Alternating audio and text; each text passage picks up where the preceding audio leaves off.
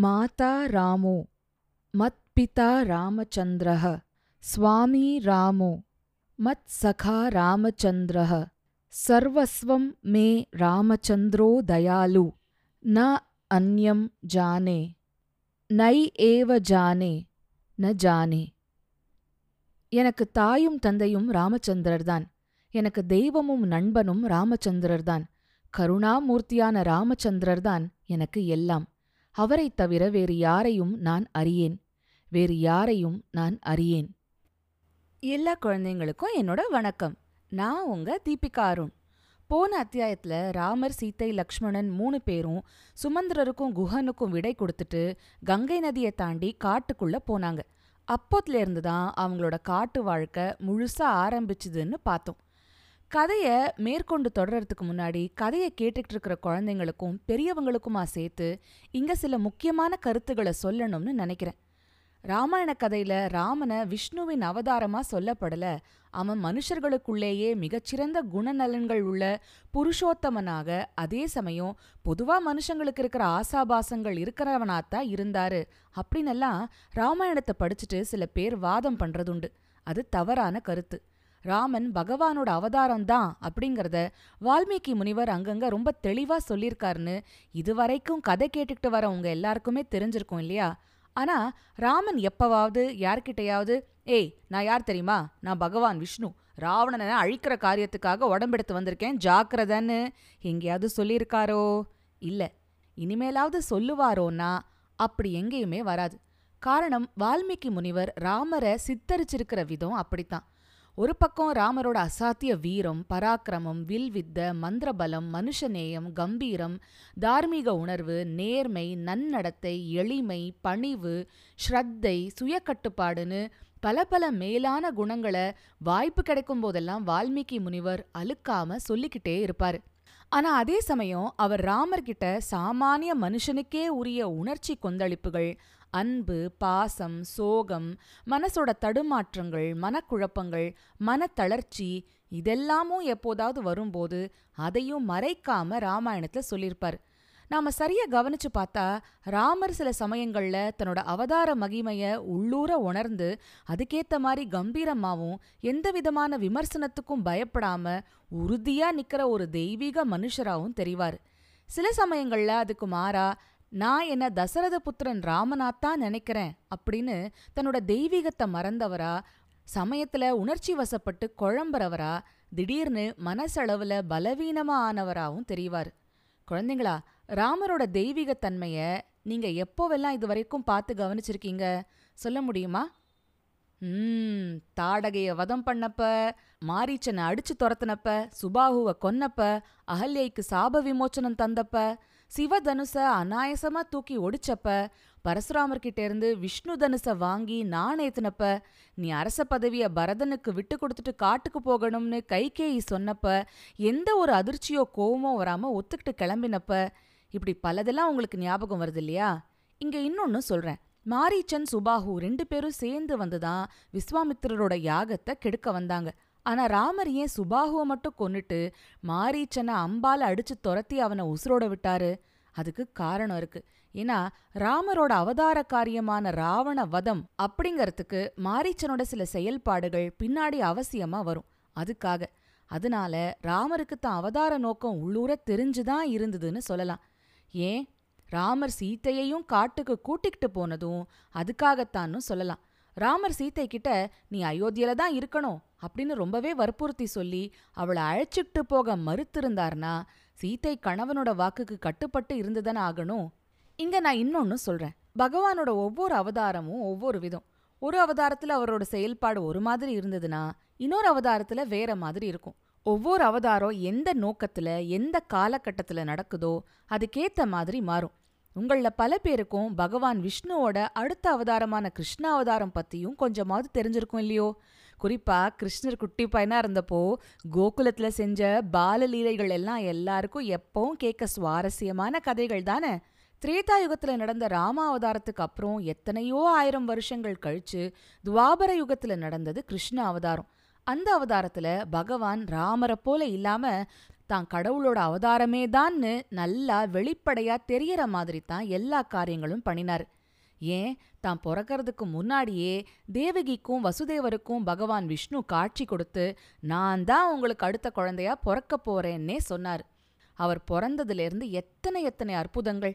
அவர் கோகுலத்துல குட்டி பாப்பாவை வளரும் போதே அவரை கொல்ல வந்த பூதகிங்கிற ராட்சசியோட பாலை குடிச்சு அவளோட உசுரையும் குடிச்சாரு கிருஷ்ணர். அப்புறம் எத்தனை எத்தனை அசுரர்கள் அவரை கொல்ல வந்தாங்க? குட்டி பையனா இருந்துகிட்டே அவர் எப்படி எல்லாரையும் அழிச்சாரு? எப்படி காளிங்கன் பாம்போட தலையில ஏறி நாட்டியம் ஆடினாரு? எப்படி தன்னோட சுண்டு விரலால கோவர்தன மலையையே தூக்கினாரு? பிற்காலத்துல போர்க்களத்துல வச்சு அர்ஜுனனுக்கு பகவத்கீதை உபதேசம் பண்ணி அதுல தான் தான் பகவான் தன்னோட இச்சைப்படித்தான் எல்லாமே நடக்குதுன்னு சொன்னதோட இல்லாம தன்னோட விஸ்வரூப தரிசனத்தையும் அர்ஜுனனுக்கு காட்டி தான் அந்த பரபிரம்மமான பகவானே தான் அப்படின்னு காண்பிச்சு கொடுத்தாரு. ஆனா கிருஷ்ணாவதாரம் மாதிரி இல்லாம ராமாவதாரத்துல நான் முன்னாடியே சொன்ன மாதிரி பகவான் தன்னோட தெய்வீக தன்மைய வெளியே அதிகமா காட்டாமலும் மனுஷங்களுக்குள்ள சில குணாதிசயங்களை சில சமயங்கள்ல அப்படியே வெளிக்காட்டியும் தன்னோட அவதார லீலைய நடத்தினார். இதையெல்லாம் நான் ஏன் இவ்வளவு விலாவாரியா சொல்றேன் அப்படிங்கிறது ராமாயண கதை மேல போக போக உங்களுக்கே தெரிய வரும். ராமரா இப்படி சொன்னாரு? ராமரா இப்படி நடந்துட்டாரு? ஏன் ராமர் இப்படி இதை செஞ்சாரு? அப்படின்னெல்லாம் உங்களுக்கு கேள்வி வரும்போது நான் மேலே சொன்னதை ஞாபகம் வச்சுக்கோங்க. சரியா? சரி இப்போ நம்ம மேற்கொண்டு கதையை தொடரலாம். காட்டுக்குள்ள நடக்க ஆரம்பிச்சப்புறம் ராமலக்ஷ்மணர்கள் நான்கு வித மான்களை வேட்டையாடி அதோட மாமிசத்தை உணவுக்காக சேகரிச்சுக்கிட்டாங்க அப்படின்னு வால்மீகி முனிவர் சொல்றாரு. என்னது? மாமிசமா? ஐயா ராமர் மாமிசமா சாப்பிடுவாரு. நாங்க காட்டுல கிடைக்கிற கனிகள் கிழங்குகளை சாப்பிட்டுட்டு தவ வாழ்வு வாழ போறோம்னுல முன்னாடி சொன்னாரு. அப்படின்னு உங்கள யாரோ கேள்வி கேட்கறது காதுல விழுதே. குழந்தைங்களா நீங்க ஒன்று தெரிஞ்சுக்கணும். ராமலக்ஷ்மணர்கள் எல்லாம் க்ஷத்ரிய குலத்துல பிறந்தவங்க. அவங்க போர்களில் ஈடுபடணும் கடுமையான ஆயுத பயிற்சியெல்லாம் செய்யணும் உடல் தசைகளை உறுதியா வச்சுக்கணும். அதனால அவங்களோட உணவு பழக்கத்துல மாமிசமும் இருக்கத்தான் இருக்கும். அதுதான் இயற்கை. அதை தவிர்க்க முடியாது. குழந்தைங்களா காட்டு வாழ்க்கைங்கிறது சாதாரணம் இல்லை. அது ரொம்பவே கடுமையானது. அங்க யாரும் அரிசி கோதுமைன்னு தானியங்கள்லாம் பயிரிட மாட்டாங்க. காய்கறி தோட்டம் போட்டு காய்கறிகள் உற்பத்தி பண்ண மாட்டாங்க. காட்டு பாதையில கடை போட்டெல்லாம் யாரும் விற்க மாட்டாங்க. அடர்ந்த காட்டுல ஜன நடமாட்டமே இருக்காது.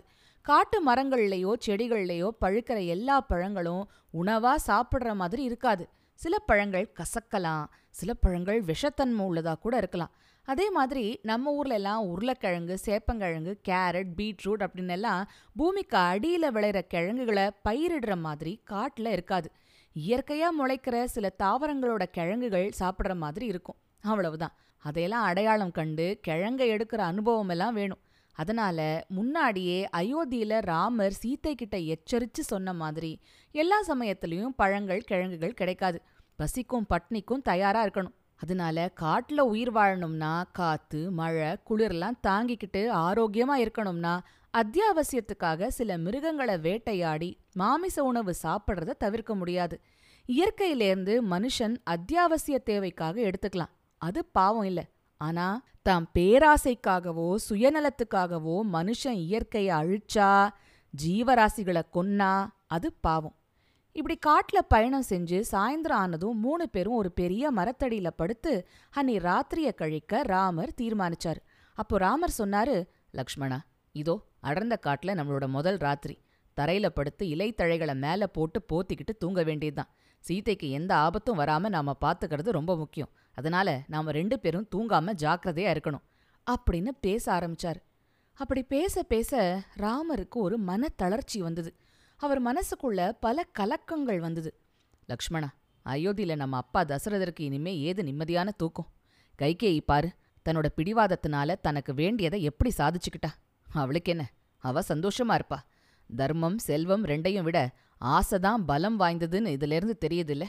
பாரு தன்னோட அழகிய பொண்டாட்டி கைகேயி மேல இருந்த ஆசையினால மன்னர் தசரதர் இந்த வயசான காலத்துல எவ்வளவு வேதனையை சந்திக்க வேண்டியிருக்கு?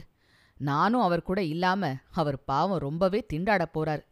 பரதன் வந்து சேர்ந்துட்டானா கைகேயி தசரதரோட உசிரையே கூட எடுத்துக்க தயங்க மாட்டா. பரதனுக்கு என்ன? இனிமே குஷிதான். அவன் தன் மனைவியோட சந்தோஷமா கோசல நாட்டை ஆண்டு அனுபவிக்க போறான். எனக்கு என்ன தோணுதுன்னா இந்த கைகேயி இதோட நிக்க போறதில்ல. அவளுக்கு வந்து சேர்ந்திருக்கிற அதிகார திமிர்ல அவ அடுத்தபடி நம்ம தாய்மார்கள் கௌசல்யைக்கும் சுமித்ரைக்கும் தான் குறிவைப்பா அவங்கள அழிக்கவும் அவ தயங்க மாட்டா. அப்படின்னெல்லாம் புலம்பினாரு ராமர். அவர் அதோட நிக்கல. லக்ஷ்மணா நீ ஒன்னு செய். பேசாம நாளை காலையில கிளம்பி நீ அயோத்திக்கு திரும்பி போயிடு. நீ போய்த்தான் நம்ம தாய்மார்களோட உயிரை காப்பாத்தியாகணும். நானும் சீத்தையும் தனியா காட்டுல போய்க்கிறோம். எங்கள பத்தி நீ கவலைப்படாத. ஐயோ என் தாய் கௌசல்யை என்னை பெத்து என்ன சுகத்தை கண்டா? நான் அவளுக்கு என்ன நல்லதை செஞ்சிருக்கேன்? அவளுக்கு துக்கத்தை மட்டும்தான் கொடுத்துருக்கேன். என்ன மாதிரி ஒரு பிள்ளை உலகத்துல எந்த தாயாருக்கும் பிறக்க வேண்டாம். இப்படி அந்த ராத்திரியில ராமர் மனசு நொந்து பேசிக்கிட்டே கண்ணீர் விடுறாரு. இப்போ லக்ஷ்மணன் ராமரோட மனசை தேத்துற மாதிரி ஆறுதலா பேச ஆரம்பிக்கிறாரு. அண்ணா நீ இப்படி துக்கப்படுறது கொஞ்சமும் சரியில்லை. என்னாலையும் சீத்தையாலையும் நீ வேதனைப்படுறத பொறுத்துக்க முடியாது. உன்னை விட்டு பிரியறத நாங்க நினைச்சு கூட பார்க்க முடியாது. பிரிஞ்சா எங்க நிலைமை தண்ணியிலேருந்து பிரிஞ்ச மீனோட நிலைமை தான். அதனால நான் உன்னை விட்டுட்டு திரும்ப அப்பா அம்மா கிட்டேயோ என் சகோதரர்கள் கிட்டேயோ போகிற பேச்சே கிடையாது. அப்படின்னு சொல்லி இன்னும் சமாதான வார்த்தைகள் பேசி ராமரோட தற்காலிக மனக்கலக்கத்தை நீக்கினாரு லக்ஷ்மணன். அடுத்த நாள் காலையில மூணு பேரும் எழுந்து தொடர்ந்து பயணம் பண்ணினாங்க. இயற்கை அழகு கொஞ்சர காட்சிகளையெல்லாம் பார்த்து ரசிச்சுக்கிட்டே கங்கையும் யமுனையும் கலக்கற சங்கமம் இருக்கிற திசையை நோக்கி நடந்தாங்க. லக்ஷ்மணா அதோ பாரு ஆகாயத்துல புகை மாதிரி நீர்த்துளிகள் படர்ந்திருக்கிறது தெரியுது. சத்தமும் பெருசா கேக்குதில்ல. அதுதான் கங்கையும் யமுனையும் கலக்கிற சங்கமம். அதுக்கு பக்கத்துல தான் பரத்வாஜ முனிவரோட ஆசிரமம் இருக்கு. நாம போய் அந்த முனிவரை பார்த்து ஆசீர்வாதம் வாங்கிக்கலாம் அப்படின்னாரு. மூணு பேரும் அந்த திசையில பயணிச்சு பரத்வாஜரோட ஆசிரமத்துக்கு வந்து சேர்ந்தாங்க. அந்த ஆசிரமமே ரொம்ப அழகா இருந்தது. பறவைகளும் வளர்ப்பு மிருகங்களும் அங்க சுதந்திரமா தெரிஞ்சுக்கிட்டு இருந்தது. முனிவர் தம் சீடர்கள் புடைசூழ ஹோமகுண்டத்துல தீ வளர்த்து ஹோமம் பண்ணிக்கிட்டு இருந்தாரு. குழந்தைகளா இப்போ உங்ககிட்ட ஒரு குவிஸ். பரத்வாஜருங்கிற இந்த முனிவரோட பேரை ராமாயணத்துல இதுக்கு முன்னாடி நீங்க எப்பவாவது கேட்டிருக்கீங்களா இல்லையா? யோசிங்க யோசிங்க. ம் யாருக்கு பதில் தெரியும் சொல்லுங்க. ஆ ஞாபகம் வந்துடுச்சா? ராமாயண கதை ஆரம்பத்திலேயே வால்மீகி முனிவரோட சிஷ்யர் தான் பரத்வாஜ முனிவர்னு சொல்லியிருக்கோம். சரியான பதில். சப்பாஷ் இப்போ கதையை தொடர்ந்து கேட்கலாமா? மூணு பேரும் முனிவர் முன்னாடி போய் ரொம்ப மரியாதையா வணங்குறாங்க. அப்புறம் ராமர் முனிவரே நான் தசரதர் புத்திரன் ராமன். இவன் என் தம்பி லக்ஷ்மணன். இவள் என் மனைவி சீதை. மிதிலை மன்னர் ஜனகரோட மகள். நான் எங்க தந்தை சொற்படி காட்டுல தவ வாழ்க்கை வாழறதுக்காக வந்திருக்கேன். என் கூடவே துணையா இவங்க ரெண்டு பேரும் வந்திருக்காங்க. அப்படின்னாரு. முனிவர் மூணு பேரையும் அன்போட வரவேத்து குடிக்க தண்ணி தந்தார். அப்புறம் அவங்க சாப்பிடறதுக்காக பழங்கள் வேக வச்ச கிழங்குகள் எல்லாம் தந்து உபசரிச்சாரு.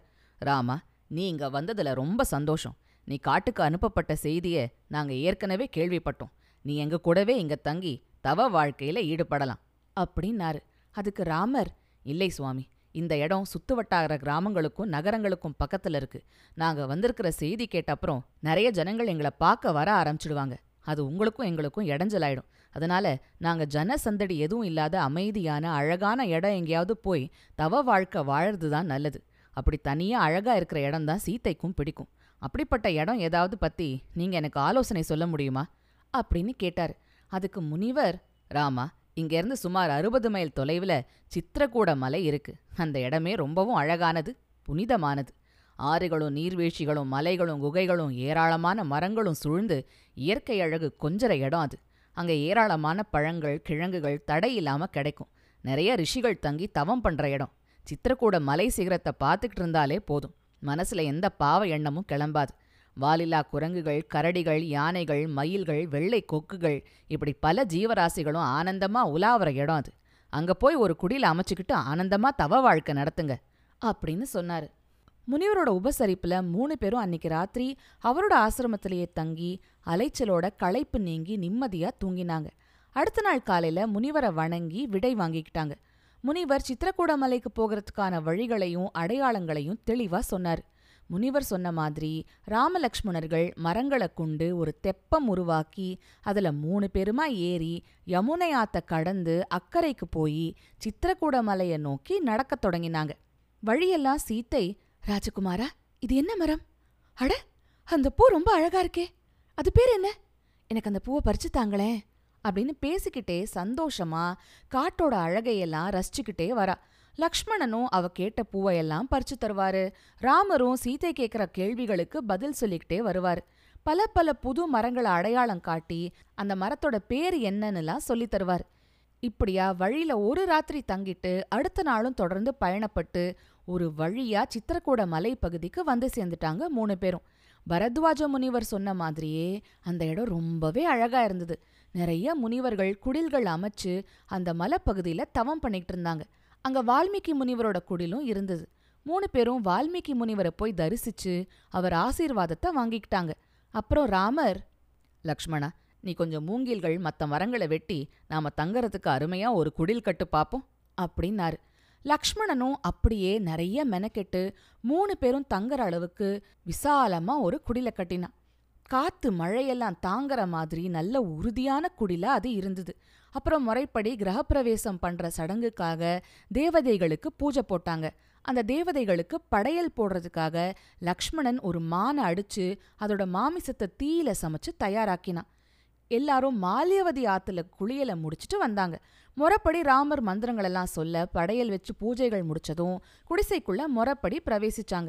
அங்க கிடைச்ச கிழங்குகளையும் வேக வச்சு பிரசாதமான மாமிசத்தோட சேர்த்து எல்லாரும் சாப்பிட்டு பசியாறுனாங்க இப்படியா மூணு பேரும் சித்திரக்கூட வாழ்க்கைய ஆரம்பிச்சாங்க. அங்க வாழ்க்கை ரொம்பவே சந்தோஷமா இருந்தது. ராமரும் சீத்தையும் ஆனந்தமா வனப்பகுதியில எல்லாம் சுத்துவாங்க. பலவித மிருகங்களையும் பறவைகளையும் கண்டு ரசிப்பாங்க. அயோத்தியை விட்டு பிரிஞ்சு வந்த எல்லா வேதனையும் மறந்து சித்திரக்கூடத்துல அவங்க வாழ்க்கை ரொம்பவே மகிழ்ச்சியா போய்கிட்டு இருந்தது. சரி நம்ம எல்லாரும் இப்ப சித்திரக்கூடத்துல இருந்து கிளம்பி அயோத்திக்கு போகலாம். அங்கே என்ன நடந்துகிட்டு இருக்குன்னு பாப்போம். சுமந்திரரும் அயோத்திக்கு திரும்பி போய் என்ன செய்தியெல்லாம் சொன்னாருன்னு பாப்போம். இப்போவே வா. இல்ல இல்ல. அடுத்த பகுதியில தான். அது வரைக்கும் சிரிச்சுக்கிட்டு கிரிச்சுக்கிட்டு சந்தோஷமா இருங்க.